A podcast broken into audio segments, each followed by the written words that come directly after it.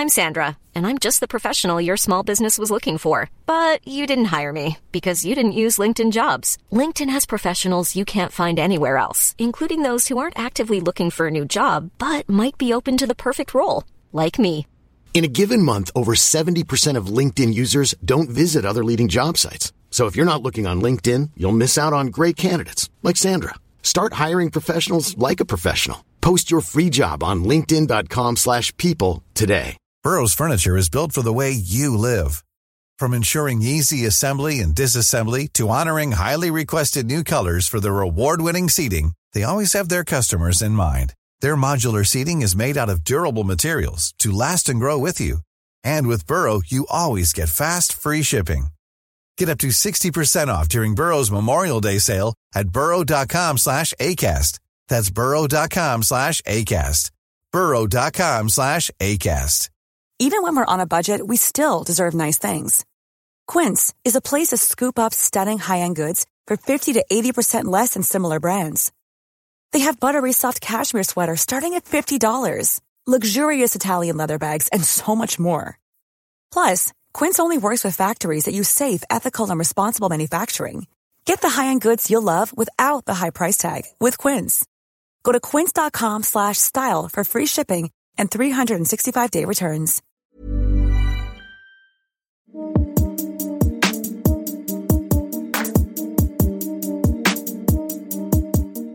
Welcome to my podcast, Second Chance. Jeff Korzenik is Chief Investment Strategist for one of America's largest banks. This man is responsible for the investment strategy and the allocation of over $40 billion in assets. His insights into the economy, markets, manufacturing, and the workforce is invaluable. So, why has he dedicated his time convincing local and multinational corporations to hire people with criminal records? His book, Untapped Talent, is the first of its kind to inform and inspire business leaders to broaden their hiring of this population. The book identifies the challenges and the opportunities in hiring people who have been marginalised from the workforce and it presents the business case and best practices for hiring people with criminal records. He calls it second chance hiring.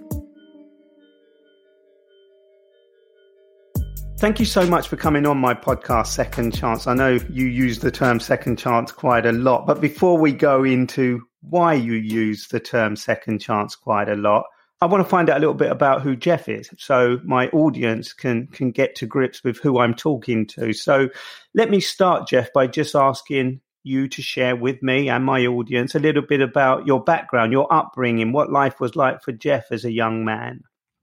Uh, well, I had a um, very fortunate upbringing, upper middle class. But my father was the one who did the heavy lifting in our family. He uh, was raised a son of uh, truly penniless immigrants and uh, was enlisted in uh, World War II at age 17. Uh, got a scholarship called the GI Bill and doubled up on classes uh, so that in four years, the four years the scholarship covered, he got degrees from Harvard undergrad and a law degree as well. So very much a self-made man who who never lost touch with his roots, and and so that informed a lot of my values growing up. But very boring, nice upbringing. You say boring, nice upbringing, but it would be very different from a lot of people that are listening to this podcast. So give me a sense of the sort of things you enjoyed, whether it was reading a book, whether it was playing soccer, whether it was baseball, whether it was fishing, whether it was sailing. What was it that, that turned you on, Jeff, as a young man?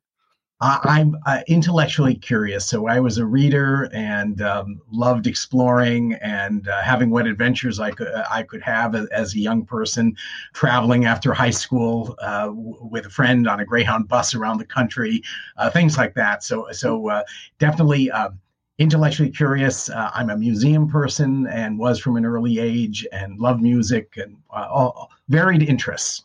Was your future almost dictated for you given your upbringing, or was there a moment in your young life where you said, you know what, I find that particular area interesting, that subject, that that something? What was that, and when was that? I think that would have been in high school when I was 16 or 17, having a discussion with a classmate about oil prices at the time, because in the 1970s, that was a, a big public topic. And thinking, well, why doesn't the government just dictate the price of it. And I had never taken an economics class. And however, the person I was talking to had taken an economic class and they were able to make arguments and use logic in ways I hadn't seen before. And that got me very interested in ec- the study of economics. I, I, didn't actually start taking economics classes until university, um, but I was hooked by the subject matter and the study of trade-offs and how you deal with natural scarcity. That, that's the, the bread and butter of economics. And that's what you did through high school and then on to university. Tell me a little bit about that. Uh, I went to Princeton University. I have a, uh, undergraduate degree in economics. Princeton does not have uh, minors, but they have certificates of proficiency.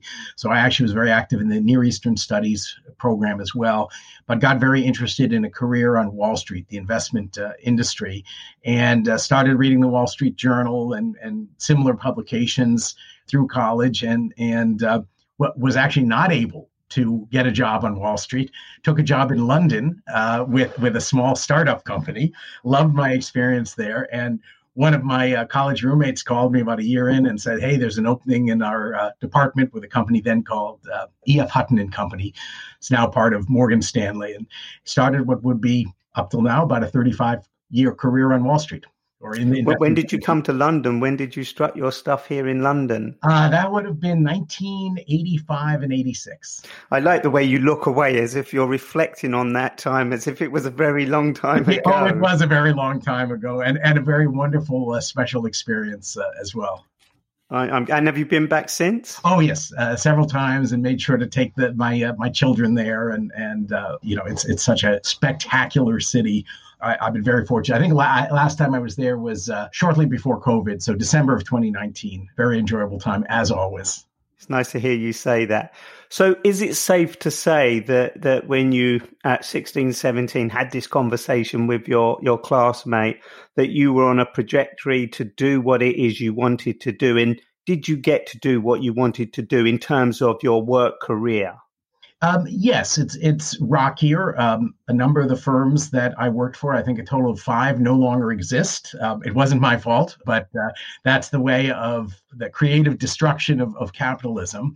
And uh, being on the wrong side of a lot of those, it was kind of a rocky uh, journey. But I've been uh, had tremendous stability the last uh, 10, 11 years, and uh, am doing exactly what I love doing, which is meeting with participants in the economy, whether workers or employers facing the challenge of uh, the investment markets and how they I- interact with the economy, and also getting to study some of the policy implications uh, for the uh, for the economy, and and, and just let my um, curiosity uh, take me where it will, and apply some of the tools and experiences I've had over the years.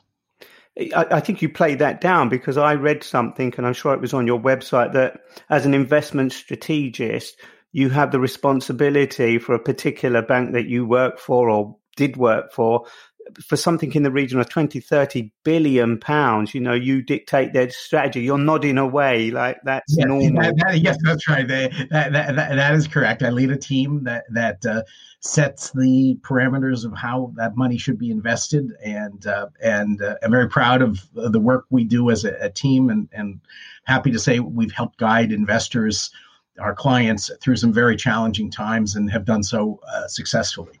It's it's interesting, isn't it? Because I suppose most people, it's normal to you and probably the world that you work in, in the same way it would be normal to a prison officer who works with prisoners and understands that world. You know, they're, they're, they're millions and millions of miles apart, or are they? That's the big question because that's where we're going. But do you recognize, Jeff? The enormity of, of your responsibility as opposed to somebody who is a prison officer on a meager wage looking after very dangerous prisoners. Do you recognize the difference in scale and conversation? You know, I, I am not sure I do because eh, eh, eh, we all have a role to play. And uh, I once met with someone who had been a leader in a prior firm, and, and he said, on any given day, any one person in this office can be the most important person.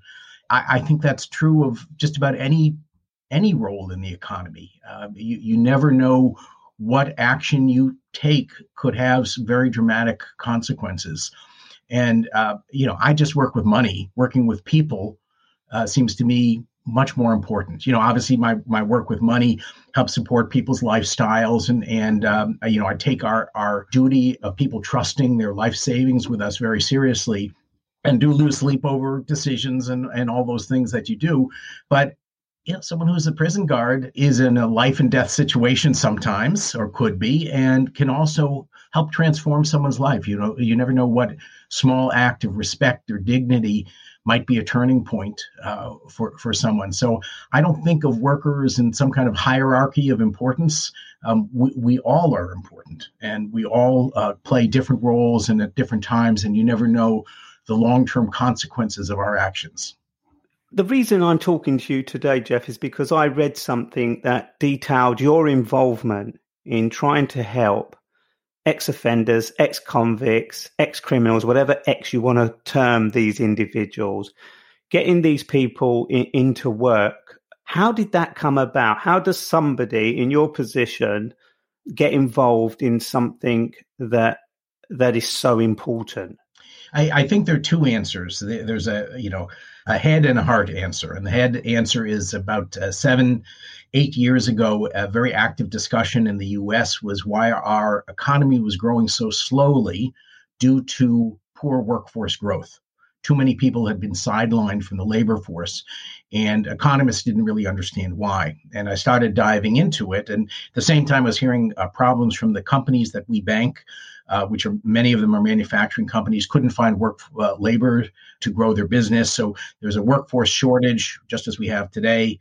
And at the same time, there was this economic puzzle of who was out of the workforce.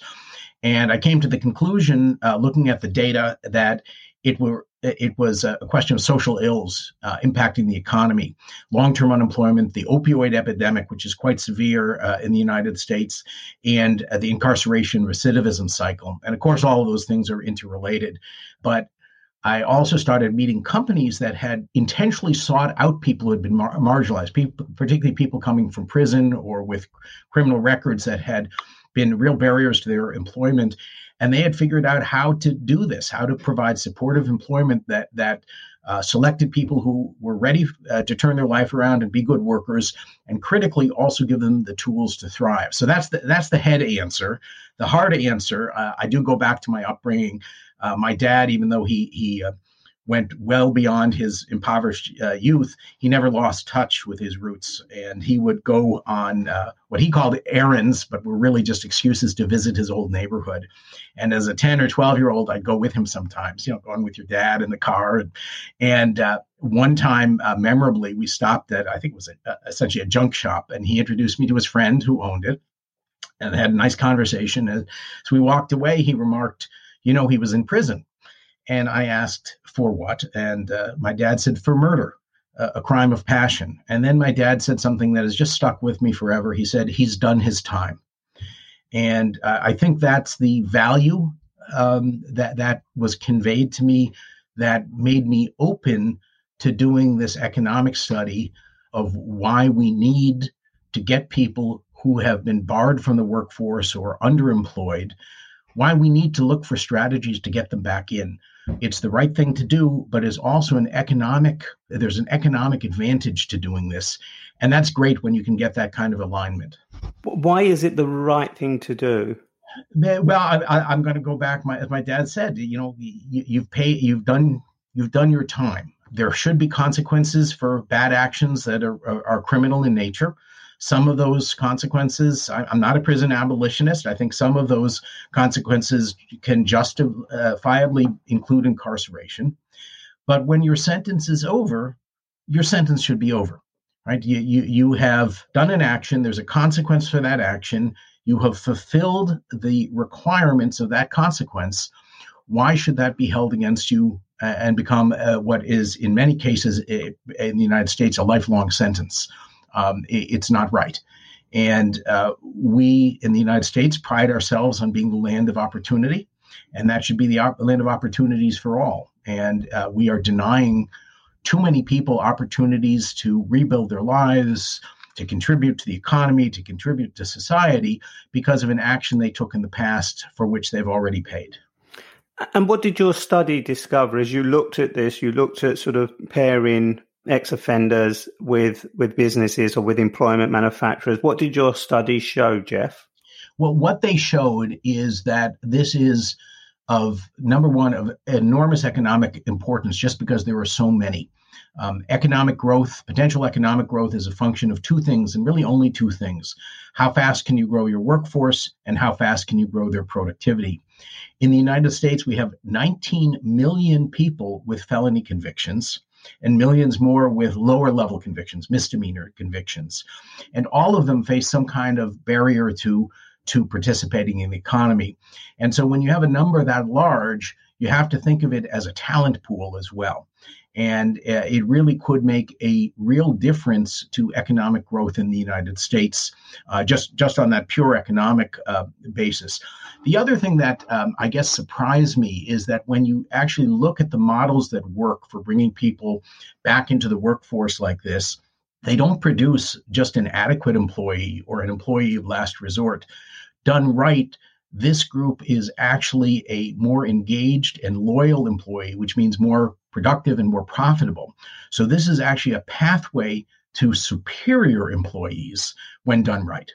Why do you think that is? Why do you think the ex offender is this more superior person to employ? So, so on one level, it's um, this model of employment. You know, find people who are really ready to work and are a good fit, and give them the tools to thrive w- would work anywhere.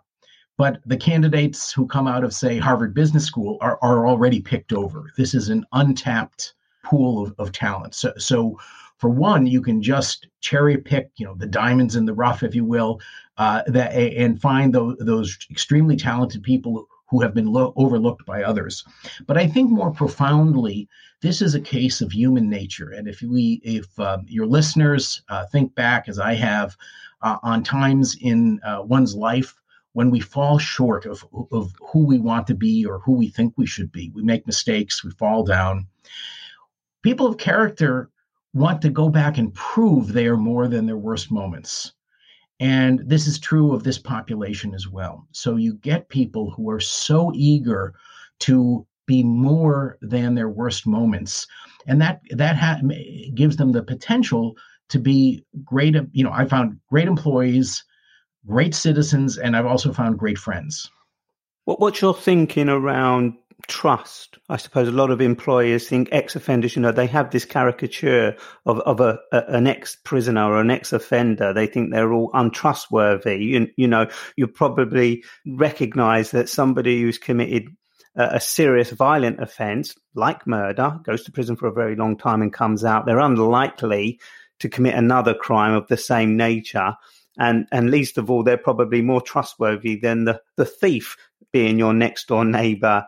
But why do you think people struggle, employers struggle with trusting ex offenders, or that's the image no. they have of? No, and, and I think that that's um, understandable and has been shaped by our culture.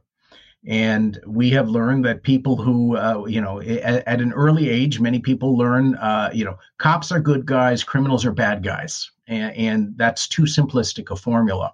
What all the research has shown is that you can't make broad generalizations and that the crime in many cases is the case of a young person, particularly young men, overwhelmingly young men, being in the wrong place at the wrong time with the wrong guidance in life or, or lack of, uh, uh, of, of guidance, and that they can become more than that, and they are not defined by the crime. That being said, I, I am I probably differ from the bulk of people who are in criminal justice reform in that I do think there are bad people out there who, and I don't know why that is. Maybe it's childhood trauma. Maybe it's something else. Maybe it's uh, uh, related to addiction that people can't shake. But but for whatever reason, the key to the process that I describe and uh, tell business owners is, is the way to go starts with a selection process and finding people from this population who are people of good character.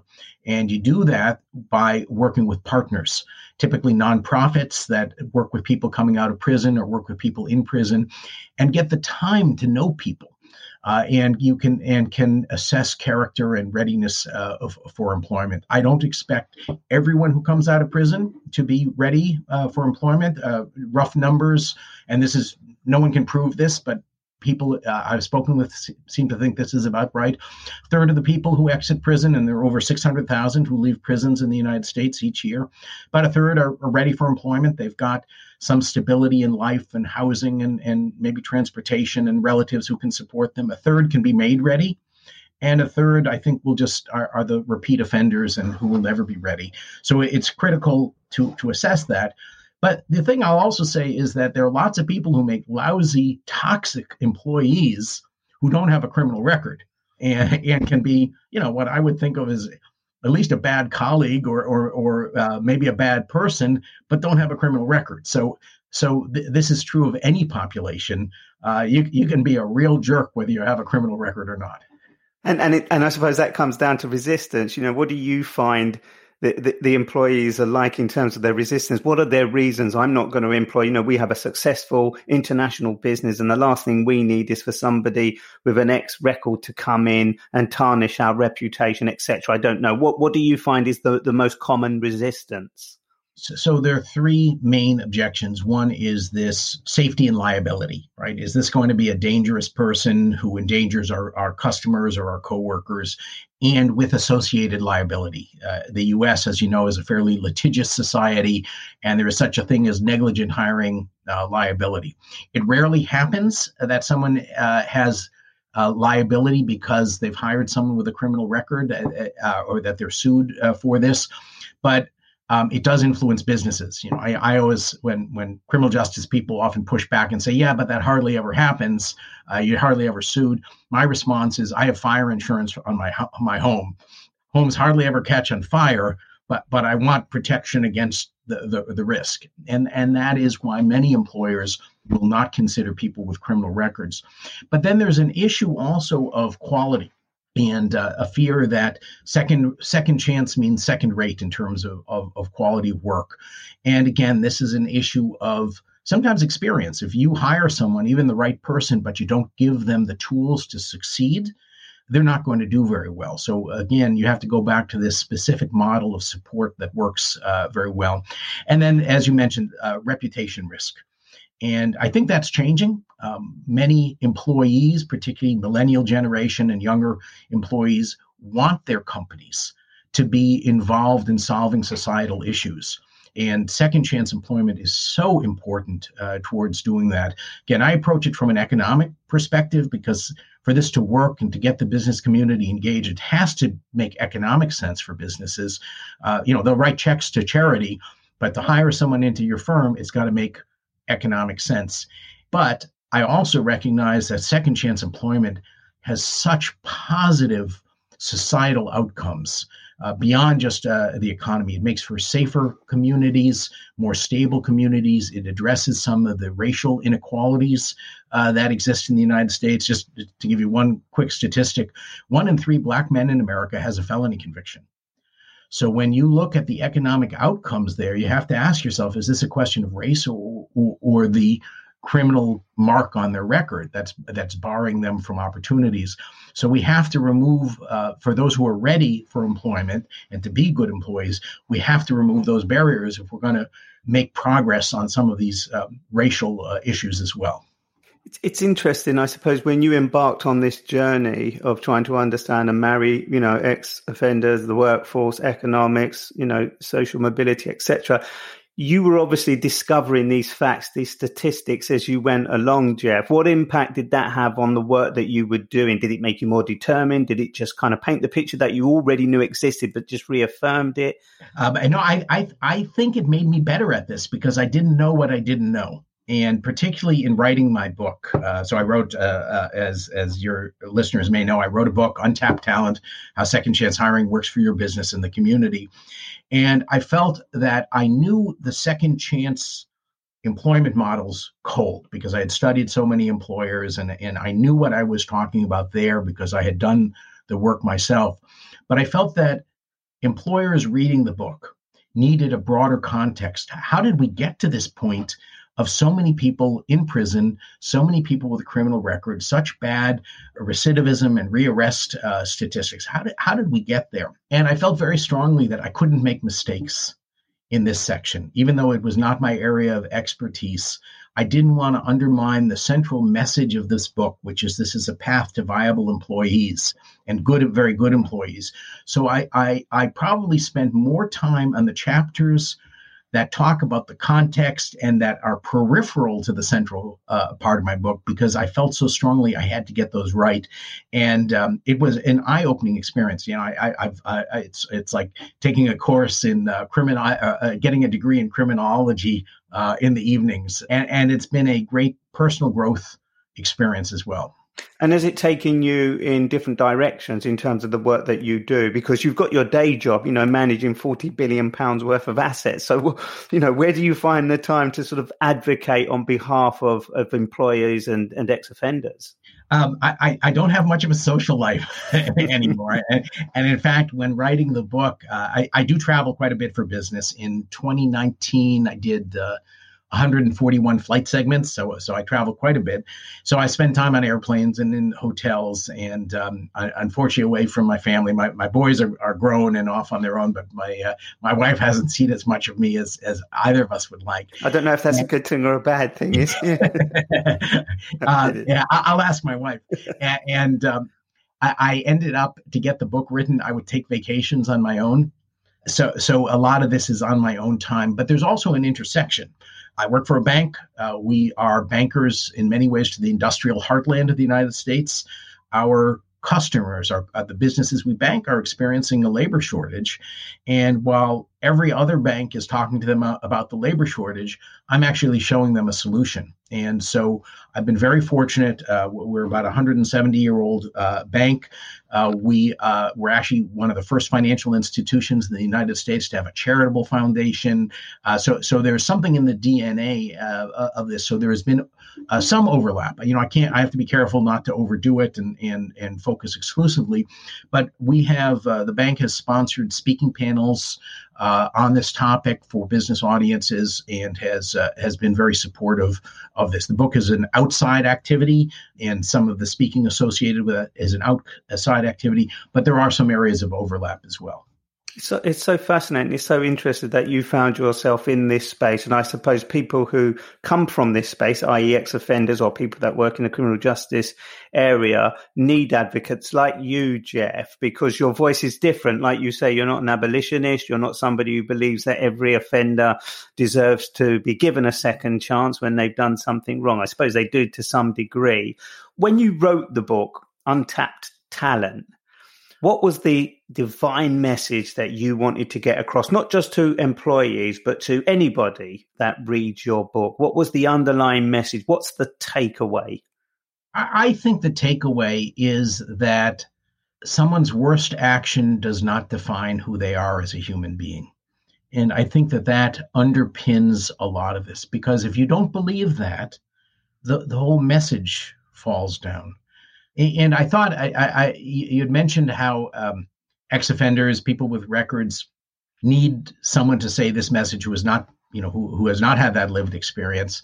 I thought it was important that they hear this message as well. And one of the really interesting responses I've gotten is people who were formerly incarcerated who have uh, a many have become very good friends, dear friends, but have been so supportive and appreciative uh, of my work. Uh, I was fortunate a, uh, a, friend, a philanthropist, also in the investment industry from Philadelphia, supported a project uh, to send this book to prison libraries. And uh, in the U.S., it's actually very hard to get books in, into prison and, and, prison libraries. So, for one, the book was originally supposed to be a hardcover. Hardcovers aren't allowed in most prisons because they, it's thought they can be weaponized. Uh, so I worked with my publisher and we demoted the book to a paperback so that we could get into prisons. And we've gotten nearly 500 books into prison libraries around the around the U.S. Uh, I've been fortunate to connect with a nonprofit um, uh, that that has uh, has done some great work in this area. books inside, and uh, it's going very well. And we have more, more more on the way. And the reason I did that, and, and also the very first section of the book is a note to the currently incarcerated, is that I have met so many formerly incarcerated people who told me that they when they went inside, they thought their life was over. And you know, typically this was someone 18 or 19 years old. No 18 or 19 year old should feel their life is over. And I wanted people who are currently incarcerated to hear a message that says you're not your life is not over. There's opportunities for you. Um, it, it's realistic, you know. In, in this in this forward to the book, I said, look, the, the, the, you've got a tough road ahead of you because for too many people, you're defined by your worst action. Do what you can while you're behind bars to be ready. You know, further your education if you can get hard skills with certifications if those are offered show that you are more than your worst mistake um, and i think that's a, a good message to send uh, all around i think it's very powerful i'm an advocate in that you embrace that past and you use it to further your future or to educate people. But there are advocates out there or campaigners who, who have things like, you know, tick the box so that when you do fill out an application for a job, you shouldn't have to declare that you have a criminal conviction, especially if it's a minor criminal conviction. Which camp are you in? Do you believe you know people should embrace who they were and and sort of advocate who they've become, or you should hide that in order to give them a chance?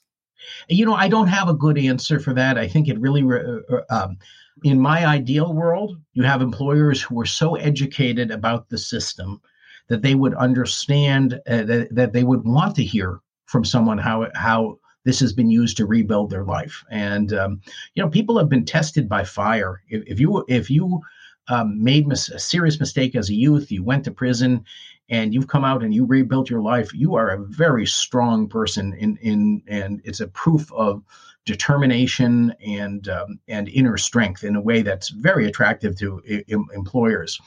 But there are also employers who aren't ready for that message. But there's there's not much hiding uh, other than expungement or sealing of records, um, and, and, those tend to be for very minor issues. Uh, so it really, I, I, think some of those issues should be secondary, and the real focus should be on educating employers and and having them have the experience of interacting with people who are formerly incarcerated or who have a criminal record, and getting them to understand they're just fellow human beings, and uh, and that will take care of some of these prejudices. When you embarked on this journey, it was because you saw there was a, a, a, workforce gap, that people were crying out for a workforce.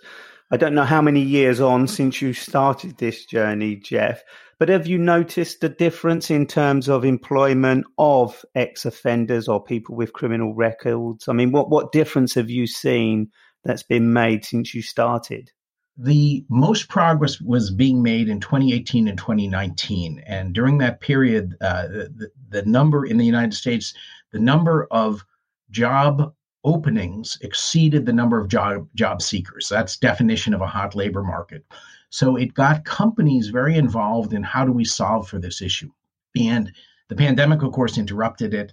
But this is a economists hate to use the term inevitable, but uh, demographics is destiny we stopped in the developed world, including the UK, including the United States, we stopped having enough children 20 plus years ago to replace our populations. And this is so widespread that even immigration is only a partial uh, solution. So the answer for the business community is how do you dive deeper into your existing population and make sure you can employ everyone who wants to work? and and help them be more productive.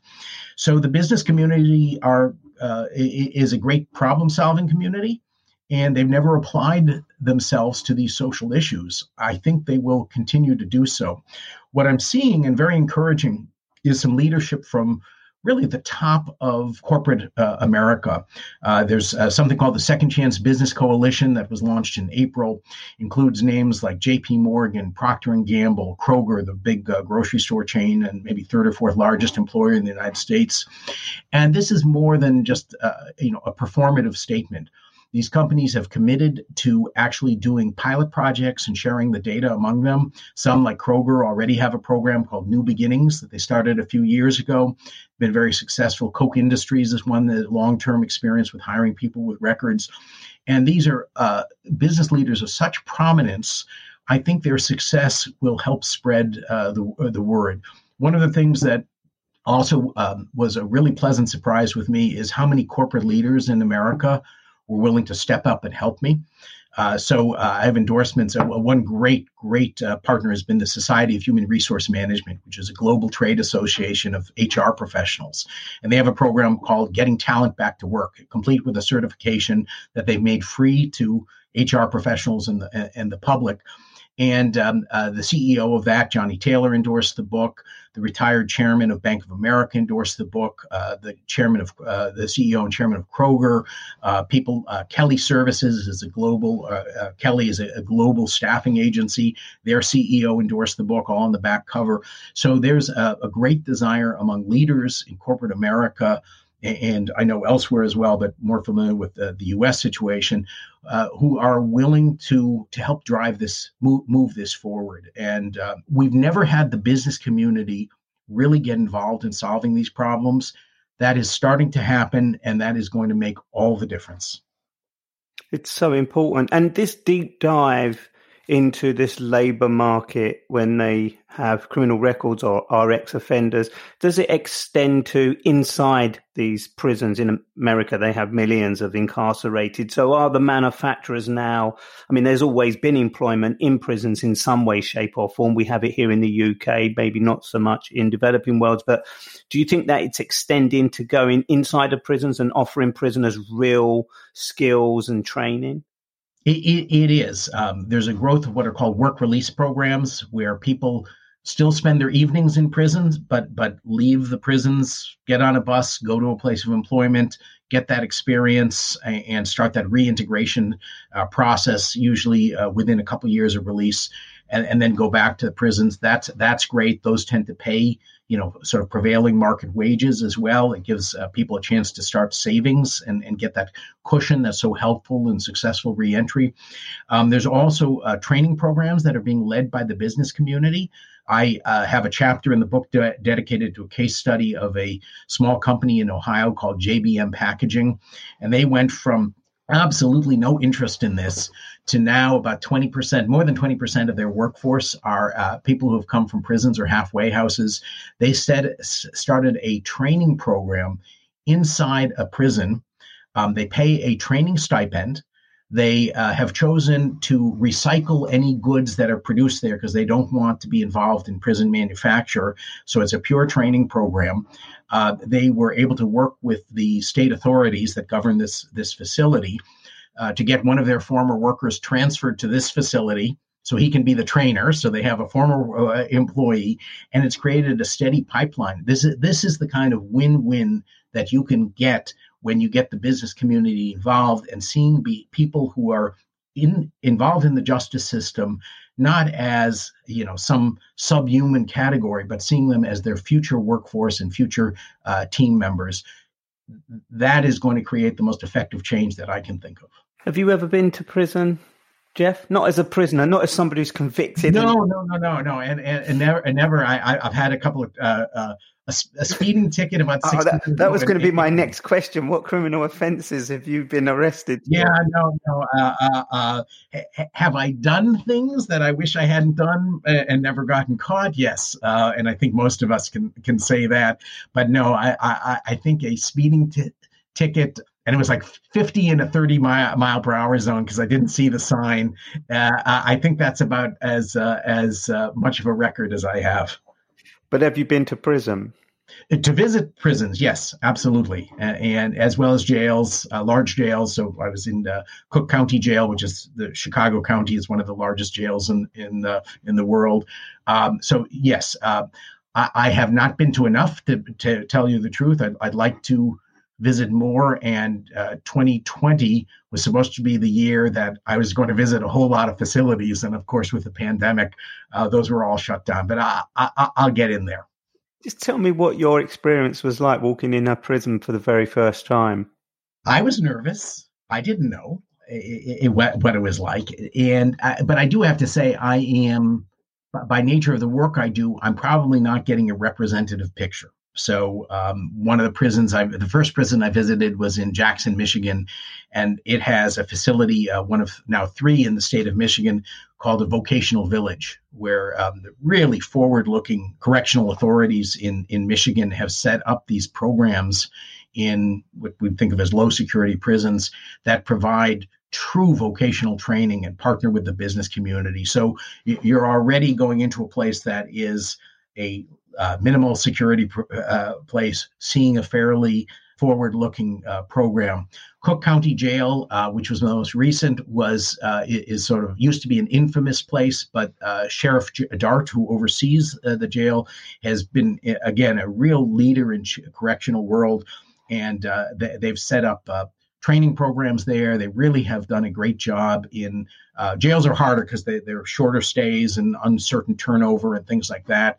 But uh, they've done a very good job uh, there. So I'm not seeing necessarily representative facilities, but I'm seeing a glimpse of what all facilities could be. What what's next, Jeff? I mean, what do you have plotted or planned next? Your book is excellent, and I think it, it bridges a gap that doesn't exist at the moment. You know, talking about the labour force coming from that particular space is insightful, and making that connect where that connect doesn't already exist, not in a book form like like yours, and a very well thought out and detailed book. What what's the next plan? Is there something missing that you want to to do in this space? There, has been um, uh, someone, uh, my friend Daniel Dart, who is a uh, justice reform advocate and, and a formerly incarcerated, now investment person, uh, has suggested. I thought this was a great suggestion that I pair up with someone who's uh, been incarcerated and that we create a, uh, a version of the book that is shorter and really directed towards population inside prisons. And, and I thought that's a neat idea uh, because this is a very technical book. It is not easy reading. I was amazed. My 92 year old mother read it, and, and, I was very impressed that she read it. But so it's probably checking your spelling, Robin. Right, right. but it's not. It is not. It's not easy reading, and uh, yet the message is is pretty simple. And uh, so I, I, think another version of that might might be of interest. I know there's some uh, prisons in, uh, say, Rhode Island uh, that are doing some kind of programming inside based on the book, like study groups, uh, maybe some materials to support that. But I, my, my interest in the labor force extend beyond this population, quite frankly. And um, th- there's it's it's a couple years off because I want to see how this plays out and how I can uh, support these efforts. But eventually, I think that the developed Western economies have a lot to learn from Japan. And Japan has been faced with the demographic challenges that we're all starting to, to face right now. And they've come up with some interesting solutions a guest worker program that gets around some of the cultural resistance to, to immigration. Tremendous success, outpacing both the US and, uh, and Europe in, uh, in getting women in the workforce against huge cultural the barriers and, and odds, automation, and then some interesting things of getting older workers to renegotiate their employment. Uh, so, so there's a lot I think that all of the economies can learn from uh, Japan, and, and I would like to uh, I'd like to tackle that down the road uh, as well. I, I I'm a believer in the dignity of fairly compensated work, and uh, and I think that that uh, that's something that we are all going to have to think a little bit more about. Interesting finally, what does what does second chance mean to you? Is it something that somebody has to grasp for themselves? Is it something that we give to someone, we offer to someone, or is it only something that you can find within yourself to give somebody a second chance and for them to take it? What does it mean to you, Jeff? I, I, that's a great question. I, I, I uh, don't think that everyone deserves a second chance. I do believe everyone deserves the right to earn that second chance for themselves. So it's not just a one sided proposition. People have to do things to make themselves better, to work on themselves, to recognize their shortcomings and, and address any wrongdoing that, that they have done and, and own that. And that's how, how you earn that right to a second chance, but you still need someone willing to give it. And this is something that is deeply personal because although I have not had uh, an experience with the criminal justice system, my mother is a is a war refugee. She's a refugee from from uh, Germany.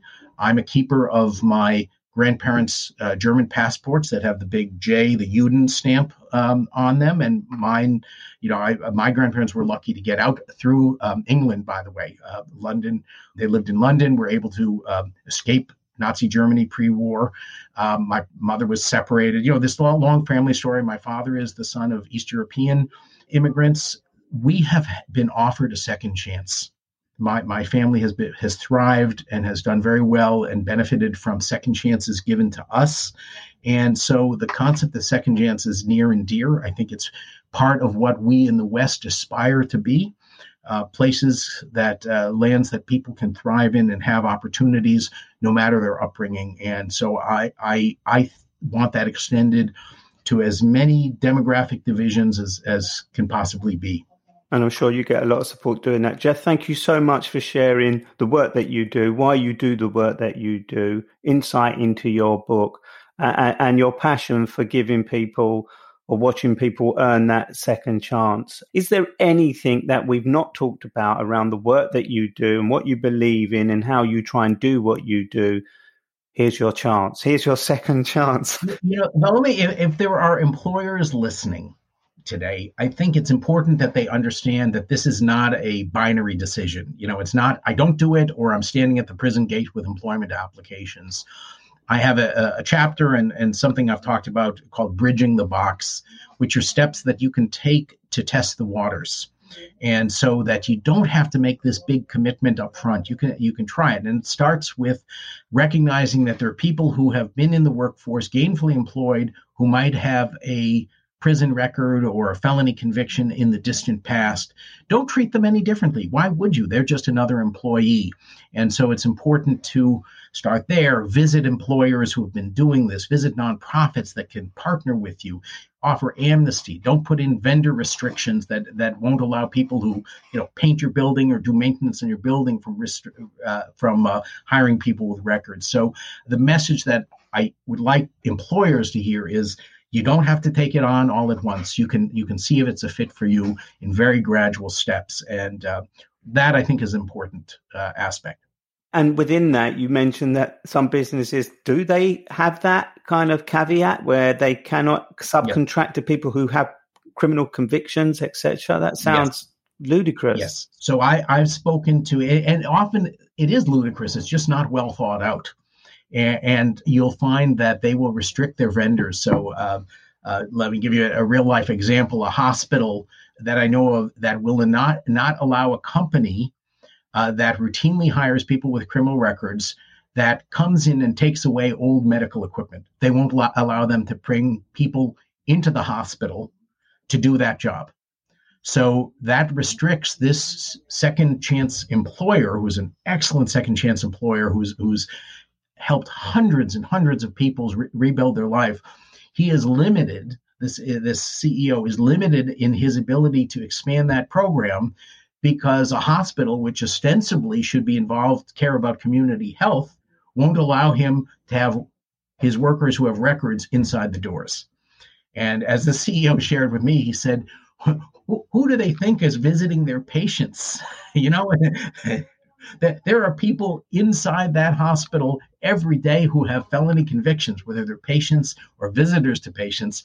And here he's got a great supportive employment model that he's not able to go further because this hospital has these restrictions. So it's actually shockingly common.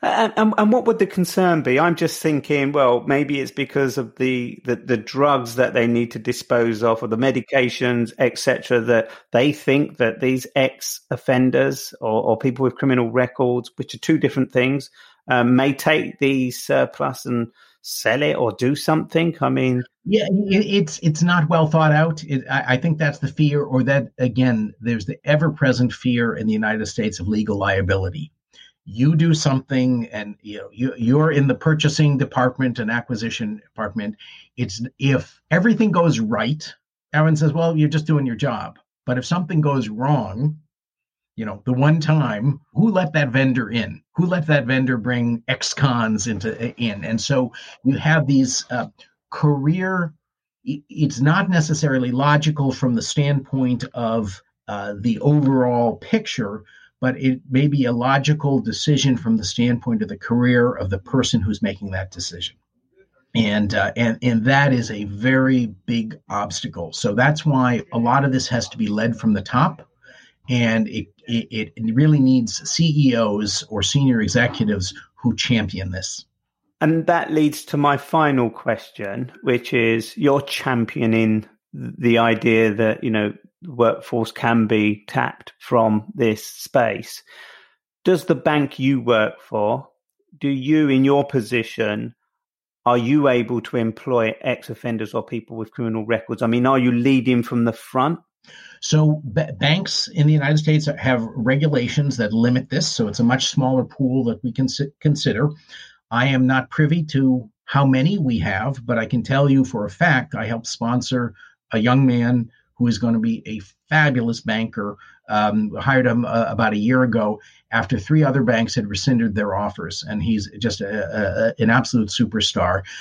I will tell you, uh, some banks, uh, say J.P. Morgan, have been really aggressive about about this.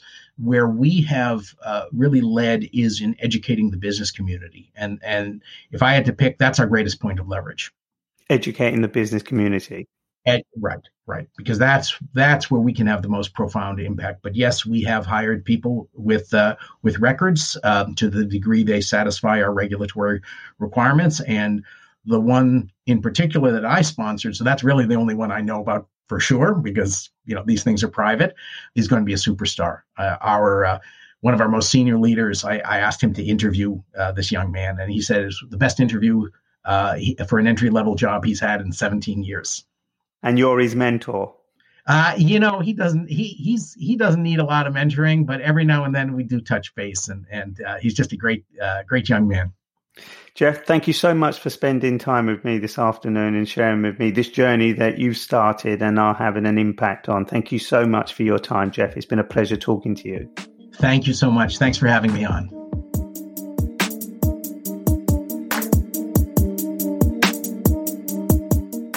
If you own or run a business, think about what Jeff has suggested. Whatever the motive, taking on someone with a criminal record provides a real opportunity if you've never given it a thought before, think about it now. And please don't judge the person in need of a second chance. When people who have made a mistake and paid for that error continue to suffer the penalty of workforce barriers, we create injustice. The road to a better society must be paved by the business community who can give people the opportunity to move beyond their worst moment. Thanks for listening to this episode and please share and follow us on social media. It'd be great if you could rate and review on the site where you listen to this podcast. If you want to support and advertise on this show, please get in touch. If you think I should get someone on the show, drop me a direct message via LinkedIn, Instagram, Twitter, Facebook, or any other means you have to make contact.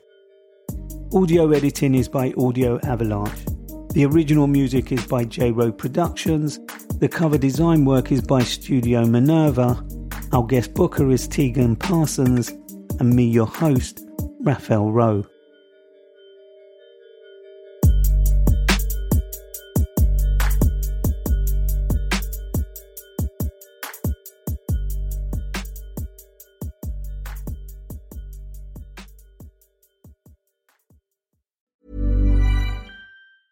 Planning for your next trip?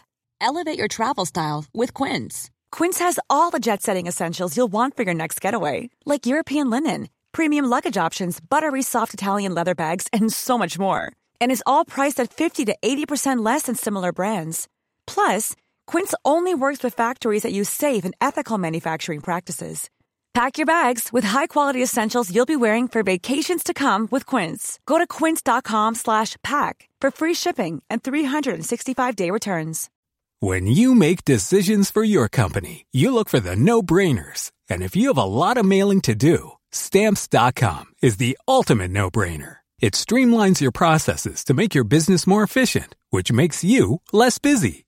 Mail checks, invoices, legal documents, and everything you need to keep your business running with stamps.com.